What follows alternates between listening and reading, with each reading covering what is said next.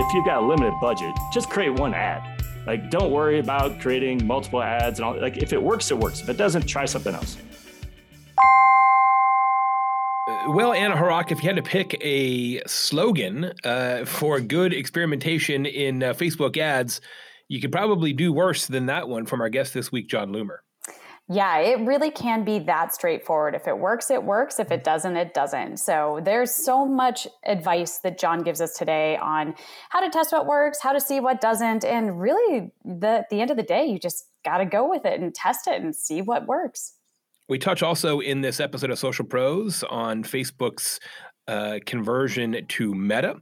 Uh, Jon has been running uh, advanced Facebook advertising communities for a decade. Uh, and so he has an amazing background and a history in how Facebook advertising works today and how it's worked in the past and how it's going to work better in the future. If you've spent even a penny on Facebook ads in your life or want to do so, this is the episode for you of Social Pros with Jon Loomer from Jon Loomer Digital.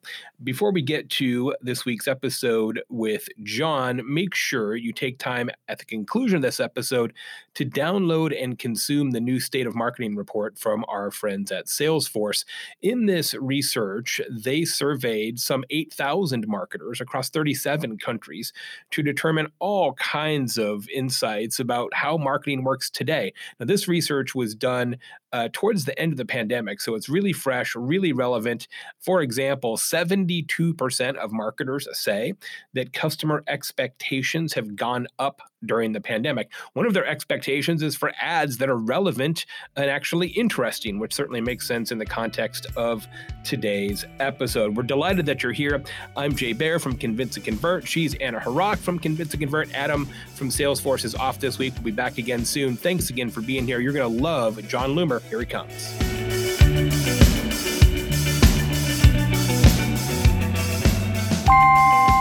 He has literally forgotten more about Facebook advertising than Mark Zuckerberg even knows.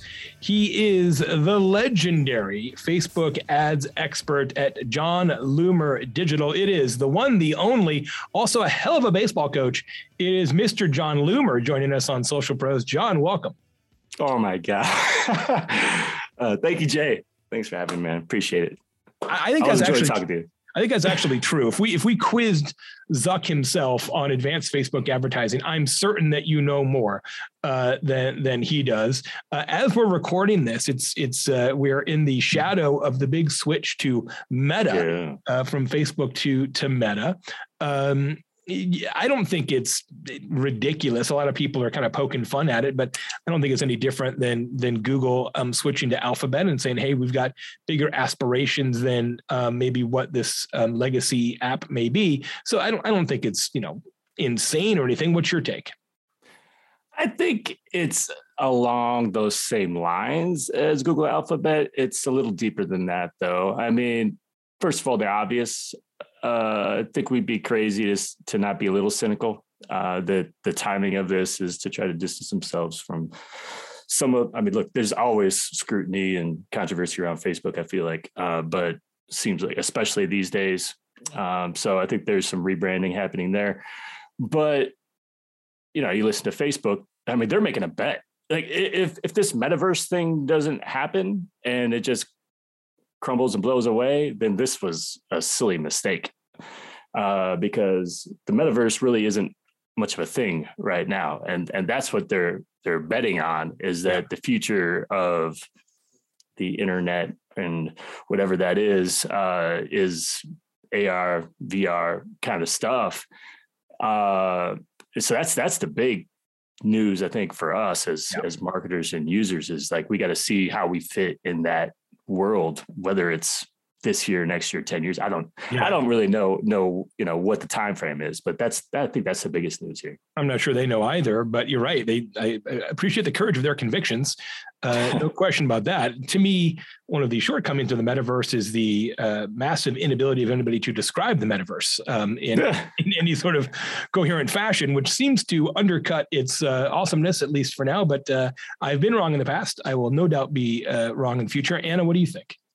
I think we should just take a quick second to really appreciate the meme worthiness of it. Although, Jay, I know you mentioned that a lot of people are making fun of it. Maybe it's not necessarily justified, but we are, as of right now, less than 24 hours out from the big announcement. And I don't think I've seen memes explode this quickly. And I can't even remember the last time. Maybe the Airbnb logo switch. I'm not sure. Jon, I would love your take on your favorite one so far. Oh no, I don't, I don't have any favorites at this point.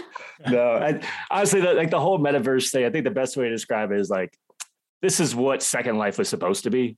Mm. Right. You know, sure. You know, Second Second Life was ahead of its time. You know, ultimately, and uh, it's basically you know immersing ourselves in this other experience, but uh, for more of our lives. I can. I think the way Facebook or Meta is trying to pitch it is like instead of being stuck in your phone all day, they're replacing that even. Like you're not going to be running around with your phone all the time. Heads up displays and things like that. Yep. But it's gonna be weird. I like. I still can't visualize it. Like, so everything's gonna be virtual. Like, I, I still want to have some real world experiences. Uh, I don't know. Jon Loomer is going to be the best baseball coach in the metaverse. Um, start now. I, am going to be a Hall of Fame player. I'm going to be a Hall of yes. Fame player in the metaverse. There you man. go. What are you talking about? There you go. Yeah. Yep. You'll be able to buy enough uh, digital training uh, chits or something in the metaverse to, to make yourself a 50 50 guy. I feel that's going to happen down the road. Bunch of upgrades. I'll be, I'll be buying them up. Yep tell uh, the friends of the Social Pros podcast a little bit about uh, Jon Loomer Digital and the work that you do. So I just hit my 10 year anniversary of the business. Um, the, the focus is on advanced Facebook advertising. So if you come to jonloomer.com, that is the focus that, that you're not a beginner necessarily. You're trying to stay sharp, stay ahead. It's all about tutorials, strategies. Um, we're not trying to, you know, uh, uh, get around the system. Uh, we're not trying to break rules, anything like that with Facebook. It's all about doing it ethically and um, doing it the right way. I mean, that's that's my goal is to help advance Facebook advertisers get to the next level. Uh, obviously, Facebook advertising has changed a lot in a decade. Yeah. How did you how did you go down that road? How did you uh, in 2012, 2011 say, you know what I should do? And I should build a, a an organization that brings together uh, advanced Facebook advertising best practices. That seems like a somewhat of a random concept for a company it was never really my plan. So um, my first exposure to Facebook was in 2007 while I worked for the NBA, and we partnered with Facebook while it was the Facebook, and there are 50 million people on the platform. And we we had we partnered with them to build an app for us before you could create an app. I was the first admin of the, first official NBA Facebook group before there was a page. So basically, I had a, a comfort level with the platform uh, from a marketing perspective. And then um, I left the NBA after three seasons, uh, got laid off twice within two and a half years after that. And then it was a matter of uh, what am I going to do? So I started a website. Uh, didn't really know what I was going to do with that. I was basically just using as a virtual like resume to say, hey, these are these are the things I know how to do. And then I started using ads to promote myself and then that led to like well this is how i'm promoting myself and then this is that just grew and grew and grew from there but yeah i mean the what's crazy about how it's changed like i i had no money uh, i had been laid off twice um, i was uh, the breadwinner of the house i was spending a dollar a day to promote myself and you could actually make an impact 10 years ago spending a dollar a day uh, running ads it would be difficult these days uh, to, to say the least. But uh, so I've I've had a long, deep history, I guess, with with the platform. I should mention uh, for Social Pros listeners that Jon is not a consultant or an agency. So you might be thinking, man, I'd like to be better at advanced Facebook ads. Who wouldn't? Uh, I should hire Jon Loomer. Sadly, Jon is not hireable. Uh, but however, he does have a whole consortium of opportunities uh, the Power Hitters Club, Power Hitters Club Advanced, which is a monthly fee based community of like minded uh, social media professionals where John helps you get better at these things. So it's sort of a, a do it with you kind of a program. Did I describe that accurately? Jon? Yeah. So it's Power Hitters Club, Power Hitters Club Elite. So um, we have a community, private community for each of those individual groups. I hold uh, weekly strategy sessions, uh, weekly webinar, keep everybody up to date on what's happening. Um, we, we do trainings that they have access to all the training I've ever done before. I do one-on-ones, so we can do you know 45 minute sessions uh, with people, especially members. They get a big discount. Yeah, that's that's what it's all about. I'm trying to I'm on the volume volume game, helping as many people as I can. One of the things that you've been saying for nearly a decade about Facebook ads that I think is absolutely spot on and doesn't get talked about enough is is having specific ads and campaigns tied to specific parts of the funnel, right? That that what you're trying to do top funnel is different than what you're trying to do mid funnel. It's different what you're trying to do low funnel and, and building out separate campaigns accordingly. Can you talk a little bit about that philosophy and maybe why so many companies don't adhere to it? Yeah, and first of all, every business is is different. Um, but that said, like my my business is built around content. So uh, the funnel works in that people read my website, they gain an appreciation or uh, some some trust in me that I know what I'm talking about from from reading my blog posts. They subscribe to something and then they buy. I don't see it as a quick. I'm just selling, selling, selling, selling. I'm going to hide everything behind the paywall, and then hopefully I'll convince you to buy something. So I'm running campaign, kind of top of the funnel, uh, to drive traffic to my website. I'm running a campaign, middle of the funnel, to get those people who have visited my website to subscribe to something and then running a campaign to sell something. And that's usually the, the least amount of money I'm spending is on selling something. And oftentimes what I'm doing, because and, and look, everyone does it differently and all, all that. I also don't want people who are brand new to me buying uh, without knowing what they're getting into. So there's a there's a part of administrative side of that too. Is like I don't want refunds. I don't want people complaining about what they're getting, who didn't know what I was like or what my style was all about. People wanted to game the system, all that kind of stuff. So I have all three of those running at all times typically, because um, that that's I, I've found too that my email list is really important. The constant flow of traffic is really important uh, to the life of my business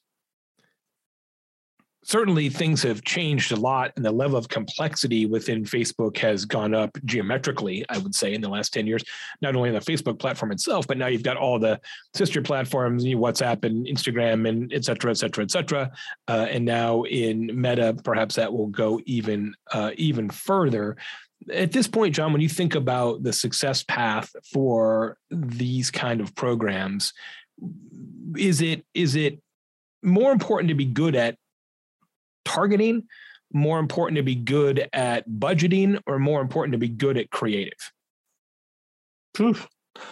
Well, targeting has always been important. Uh, it's a little less important depending on your industry these days because of how good Facebook, can be at optimization and showing your ads to the right people. That said, I think there's still a great skill in the micro targeting side of it. Like you can have you can have both the, the broad targeting uh, running while you're also doing some micro targeting that's showing ads to some a very specific group of people or excluding a very specific group of people. I mean, I think there's something to be said about making sure you're not wasting money as well. Um, there's there's something to be said about with that the targeting side of it. Um, look, and the creative side is, I think you've got to stand out you've got to stand out in some way. So how is it you stand out? Is it because of the creative? Is it because of the messaging? Is it because of who whom you're targeting and they weren't expecting to see it and they're like, wow, this is really cool. Um, I, I, I would say that that's more important now. The creative side of it is more important now than it was 10 years ago. It's like all you had to be was competent. So yeah. I cert my own ad creation, like I'm really good at the pulling the levers and like telling you how, like what all the the various uh, uh, strategies are, and like how to reach people and what how everything works. I'm I'm a terrible salesman. I will be the first to tell you. So if, if in terms of copy to convince you to buy my crap, uh, not, probably not the best. So so standing out these days is much harder for me than it was a decade ago, where you just had to be competent and know what you were doing.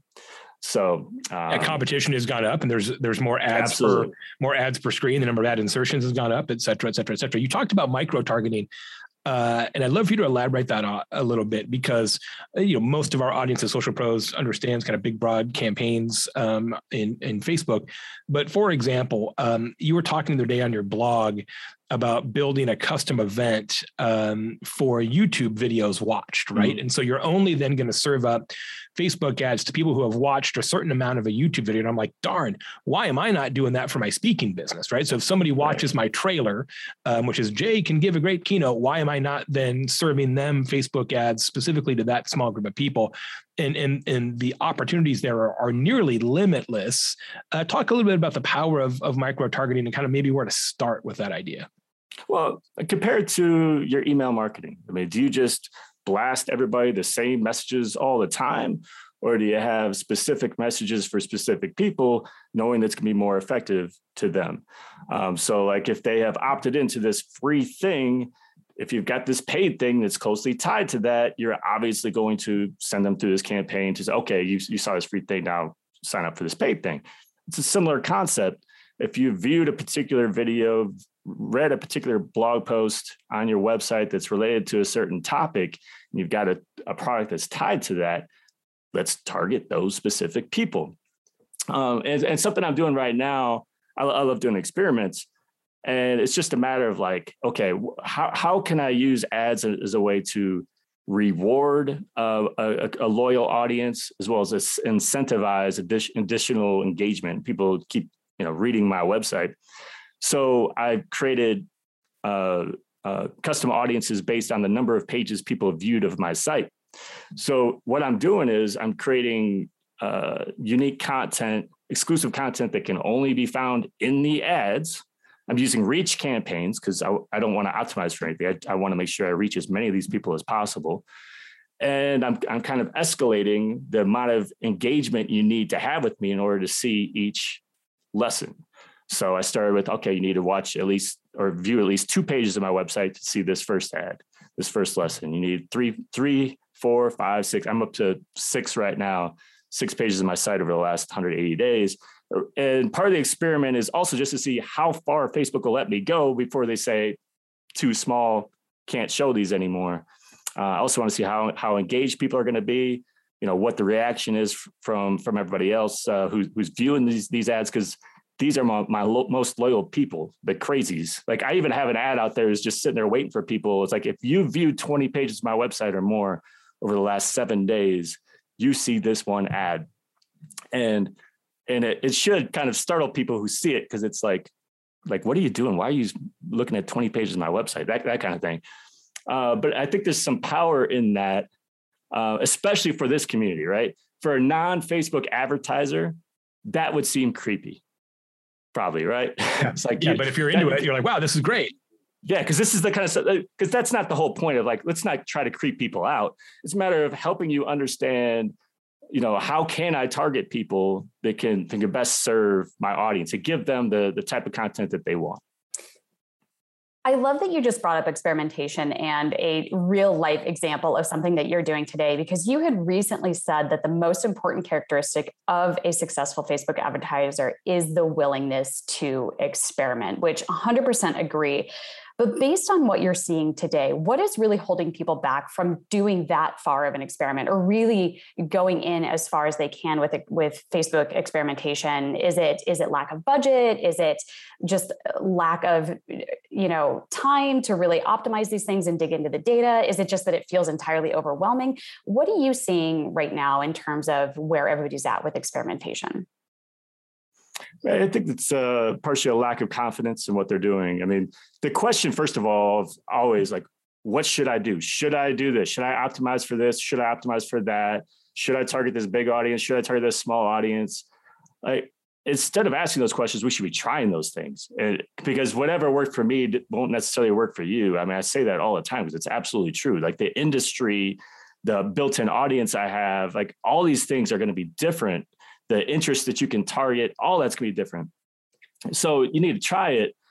Um, I think it's also a matter of expectations. So if you have a client who expects immediate results, no matter what the built-in audience is, no matter what uh, the the brand awareness is, no matter how much traffic they get to the website, how big their email list is, and you just got to hit the ground running and give them results then you put pressure on yourself that like I can't experiment. I've got to know exactly what to do right now to give them the results that they're expecting. And that's partially the mistake of the advertiser. Well, I think you bring up a good point, and this is something that you talk about a lot. That that a lot of times your answer is it depends, and that's because it really does.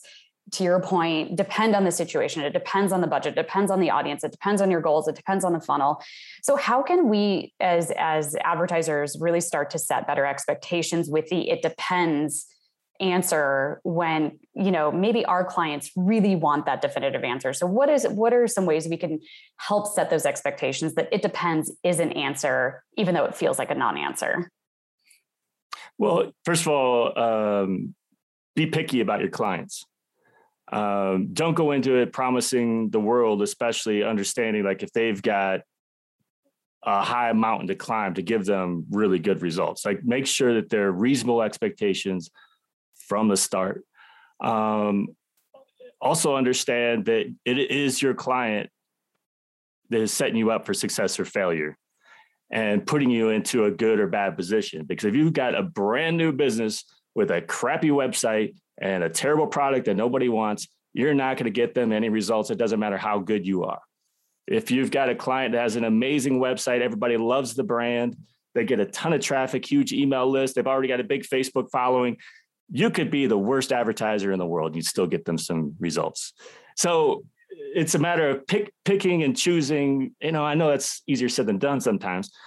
Being honest with them, knowing that part of your responsibility is educating them, helping and helping them understand what is success, what it looks like, what the time frame is, um, basics of what you're doing without boring them. Like the other thing is like don't give them too much power where they need to see like they decide what all the success metrics are. You kind of have to to lead them down that path to help them understand what it is you're trying to accomplish and how long it's going to take. So it's all about expectations as well one of the things i think is challenging for people jon is that the optimization alternatives are nearly limitless right it's not mm-hmm. like email for example right you can test time of day, day of week, from line, subject line, link structure, layout, and that's kind of the list, right? There's like a like about a six or seven email testing sequence, and then you kind of go back to the beginning and start over. There, there's not really more than that. Facebook, there's like uh, hundreds, if not more, and I think that can paralyze people a little bit. It's almost mm-hmm. like a paradox of choice. So when you're working with um, with somebody who may be new to advanced Facebook ads, what are what are one of the first couple kind of optimization opportunities that you say, all right, for sure you should start here? Well, so first of all, yes. Uh, and my, I, I, did a blog post about the, the experimentation. It's like an experimentation guide. Like, what are the things that you can pull levers on? Yeah, we'll link it up in the show notes at uh, socialprospodcast.com. Yeah. So there are basically 18 groups of these levers, which eh, within each one, there's just limitless possibilities. Uh, but the main thing to remember is, first of all, if, if you're kind of just getting going, you can create a campaign with without barely changing anything and keeping it really simple. Use Facebook defaults. Like you don't have to worry about. Uh, and Facebook asks you, like, what is it you're trying to accomplish? okay what, what's my goal is it conversions is it traffic is it leads like so you decide that up front and then um, it's a matter of like, the optimization side of it it will automatically optimize based on what you're trying to accomplish don't worry about that so basically i would start very simple with everything leave it on the defaults uh, as far as the ad and whatnot like what i always say like if you've got a limited budget just create one ad like, don't worry about creating multiple ads and all. Like, if it works, it works. If it doesn't, try something else. So, but you've got to be mindful of generating meaningful results. So when it comes to budget, um, so yes, you, you can you can fall down this rabbit hole of feeling like you've got to test everything. But if you test everything and, and just water down all of your results, you've got nothing. Nothing's going to mean anything. So I try to test like one or two things at a time. And I think audience is usually a good thing to test because the complexity of audience is like we can have if you create an ad set that has lookalike audiences and interests in it and stuff like that and then it doesn't work what what was the it, was it because the yeah, audience which component didn't work yeah which component of it didn't work correct so i'll i'll tell you like uh, split that up, right? Create one ad set that's just for a lookalike audience, one ad set that's for a group of interests, see how that rolls. I mean, the problem with lookalike audiences, you you can you can create a lookalike audience out of a whole bunch of things. So do you combine them all? Do you, do you go separately? Once again, kind of take that one step at a time. I mean, I think that that's the easiest place to start without being like you don't have to be ultra advanced.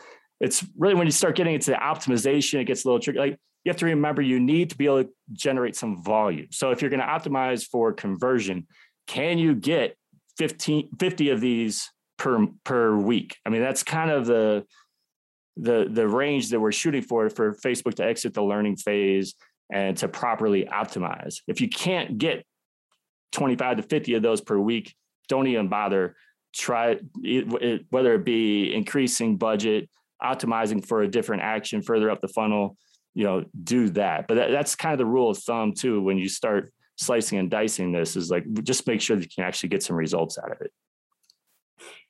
I think one of the most fascinating things that I read in that same article that Jay just mentioned, that we'll link in the show notes, is how you give so many different ways to experiment with different optimizations and different options. But the one thing that you have never found success in is day parting. And I found that really, truly mm. fascinating because even as Jay had just mentioned with email, that's something that's still really standard. Obviously, with traditional media buying, that's still a really big, you know, determinant of success. But talk through how you have tried pretty much, as you had mentioned in your article, every possible way to optimize day parting and have just never really found success, which I just found super fascinating. Yeah, day parting uh, for anyone who's not familiar with it, it's because it, it's kind of a buried feature, but it's been around forever. It's only available if you do lifetime budgeting, and you can basically schedule what times of day and what days of the week your ads will will be shown.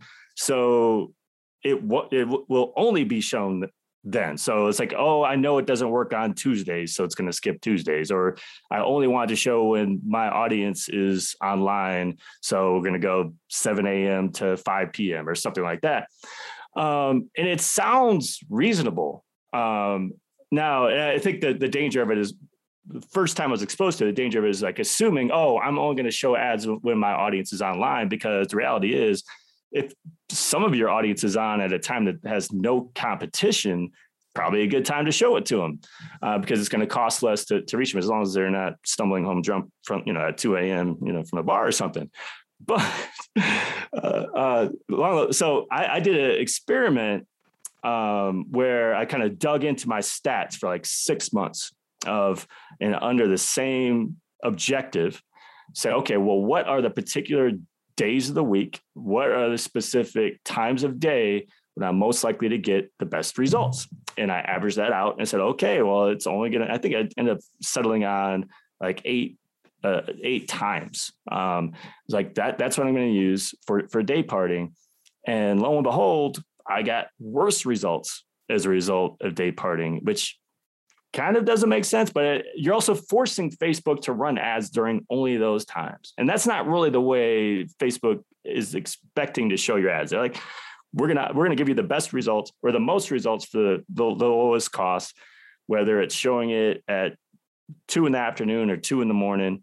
Um, whenever we think you, we can we can get that for you. So you're kind of control trying to control it which a lot of times backfires. So what I see day parting uh, the the benefit of it as is not so much gaming the system to get better, uh, cheaper results, but like if if you're sending people to make a phone call or send a message, talk to a salesperson or whatever, and you only have people available during certain times, that's what makes the most sense for day parting. Yeah, it makes a lot of sense. You don't want to be having a call to action that you can't actually follow up on uh, that's a not only a waste of money but also a pretty poor customer uh, experience in in many cases all this talk about audience jon makes me want to ask you about uh, ios 14 and the changes mm. that apple are making to how they um, allow or encourage uh, different apps to to track and collect data that then makes ads better. Uh, obviously, this is something that I'm sure you've spent some time um, thinking about. Where does this end up? Does this does this have a material impact on your ability to be successful with Facebook, or is it much ado about nothing, or is it circumstantial based on the type of business that you are?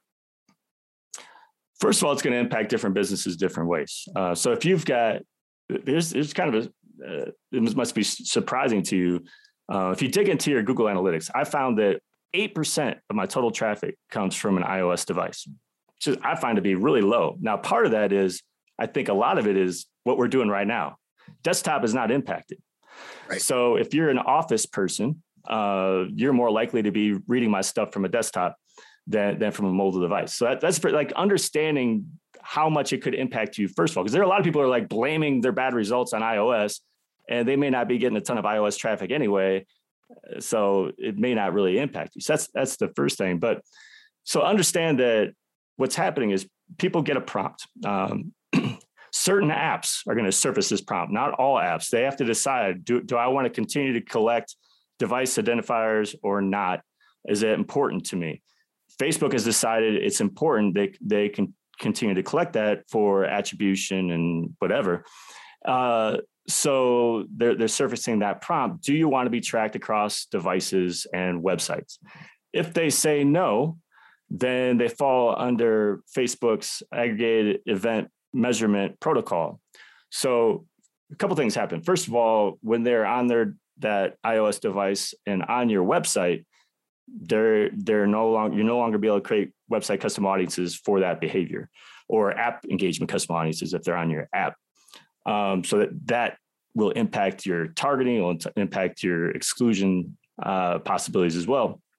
But it also aggregate event measurement. Uh, the way that works is like so someone who has opted out of tracking sees or clicks your ad, goes to your website, uh, performs some events. It's not that Facebook won't get anything; they'll get something. Uh, it's going to be aggregated. It's going to be delayed uh, and you're only going to receive your highest ranking event during that session. So it, you have to rank your events as well, which I think probably most of the audience has, has done at this point, one through eight. And if they performed your second ranking event and nothing above that, then that will be reported.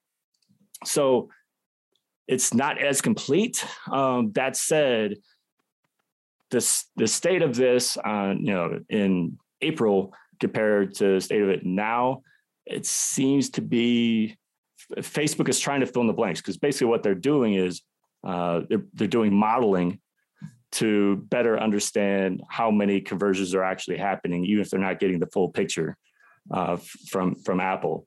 So the modeling there they've also included the one day view through conversion as part of the default now whereas they had scrapped it at the start of this whole madness. It was 28 day click one day view. That, that's the to me that's the biggest change that yeah. I think a lot of people are missing is that if you if your product typically took more than a week to to finish the, the sell the sale after that first click um, facebook was reporting it before before it was January 18th, I think. Now you don't get that. That's just lost data. And I think anyone who's like selling real estate, selling anything more expensive, they're really struggling to connect, you know, their efforts to Facebook ads. Uh, but that's also another thing about setting expectations and making sure like clients understand that. It's like, yes, look, we in the back end, we know these purchases are happening. We're using these other methods to track. They're coming from Facebook. I'm using I'm using URL parameters. I'm doing whatever. So if they are happening. Facebook's not reporting them. This is why. And so that's that's been part of the challenge. I'm glad you mentioned the iOS percentage. I think for convince and convert last time I looked, it was six percent, something like that. So wow. again, it's it's not um, you know, it's not that, that's that's barely you're barely going to see. That's that's just a barrel a barrel blip. Yeah. Well, and how and how many of those people opt out? Right. Just right. like just being iOS isn't the end of the world. Like if they might opt in, you know. So yeah, I think that the bigger implication, just looking at a pan digital perspective, is is the um, lack of email attribution information is actually char- more challenging for marketers than um, than the um, ad tracking information. At least, at least for now, we'll see. Uh, we'll see how it shakes out. Um, you mentioned at one point, Jon, um, uh, CTAs and calls to action and making sure that if you're going to do day parting, that the CTA is appropriate, et cetera. Do I take that to to mean I don't want to put words in your mouth that you're in favor of always having a call to action, uh, you know, using Facebook's technology in all of your Facebook ads. You talking about the, the call to action button? Yes. Yeah. It, that, honestly, the jury's still out on that one. Uh, because basically, you use a CTA. It's like a use a learn more, for example. That tends to send more traffic. Like it entices more people to click, but it's not necessarily with intent. So if you're selling a product and you use like a, a, a, buy button or whatever, and it sends sends or a book now, it sends people over, you might get fewer people clicking that, but higher intent.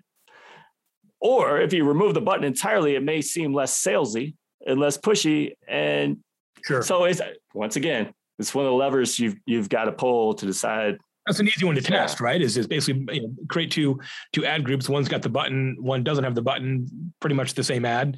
Uh, run them side by side and see what yeah. happens. I mean, that, that's the easiest way to do it. You can also do dynamic creative, where basically select up to five different uh, buttons that you want to use, and Facebook mis- mixes and matches. Yeah, I'm glad you mentioned that, Jon. That's one of the other things I wanted to ask you. Um, one of the the things that's changed a lot over the decade you've been doing this is that is that Facebook's own capabilities to quote unquote auto optimize uh, your ads have of course gotten better and better and they can run a lot of uh, ads against one another and test and now dynamic creative where they kind of help you figure out what's the best creative which in many cases is not what you would assume to be the best creative as a uh, marketing professional which can be a little bit um, shocking but how much do you believe in that, right? I, I feel like I, I, feel like there is this uh, sense amongst some marketers that yeah, Facebook, thanks for auto optimizing this so I spend more money. Um, you obviously have run lots of experiments.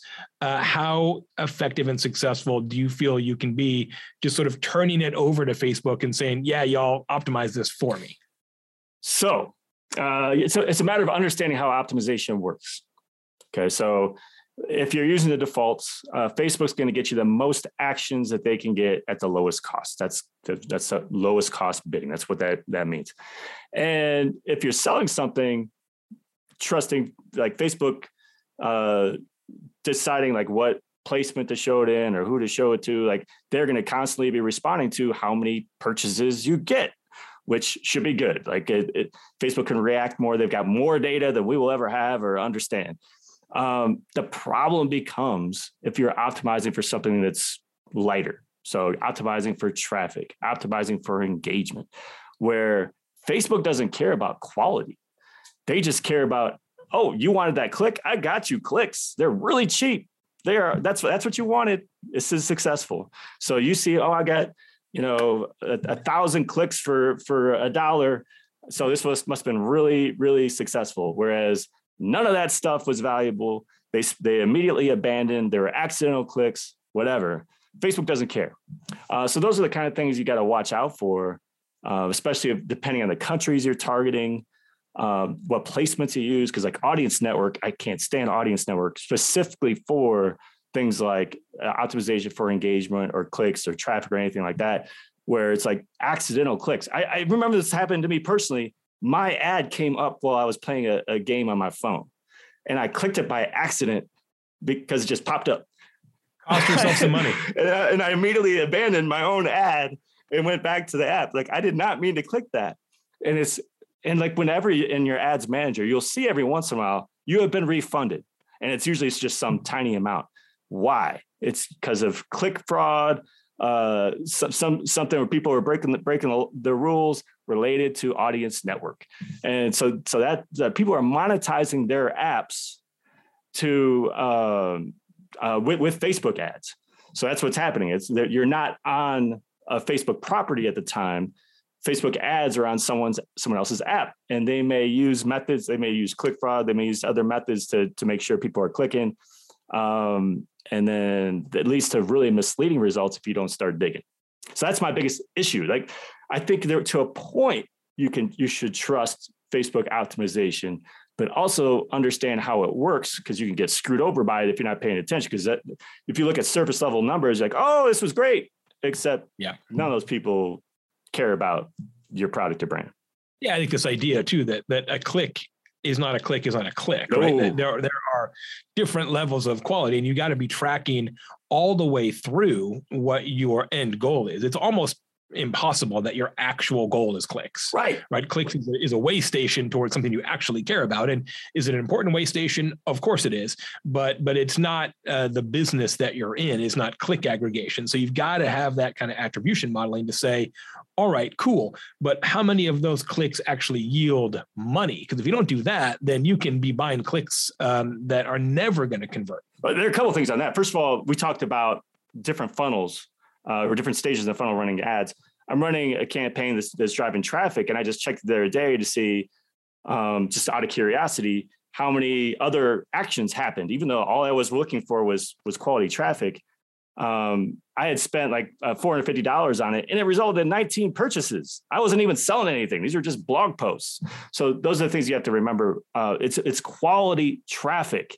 So there, there are ways to optimize for that too, but you have to be a little bit creative and a little bit more technical. Like I've got custom events on my website for time on a page. So you spend at least 60 seconds, or if you scroll a certain amount, that's going to fire an event so that way I can uh, can can have quality traffic is my objective ultimately, not just any old traffic. It's a conversion campaign optimized for like a 60 second visit and then Facebook can optimize for that as opposed to optimizing just for a regular click. They'll they'll have to make sure that did it actually fire this 60 second event. So there are ways to do this. You just got to kind of understand how facebook works and get a little creative Jon Loomer from Jon Loomer Digital, our guest this week on Social Pros. Go to his site, jonloomer.com. Take a look at his Power Hitters Club, Power Hitters Elite, if you want to uh, have access to the community and really level up your own Facebook ads expertise. Jon, last question for me before we get into the two big questions that we've asked everybody here on the uh, show, going back to January 2012 when the podcast began today, what do you think is the best background for somebody who's going to run Facebook ads inside a company? Like, you know, what what is it? Is it somebody who's got a stats background, a creative background? Uh, I don't know. Like, what what do you think if you're going to hire somebody, uh, as many of our listeners do? Where would you look?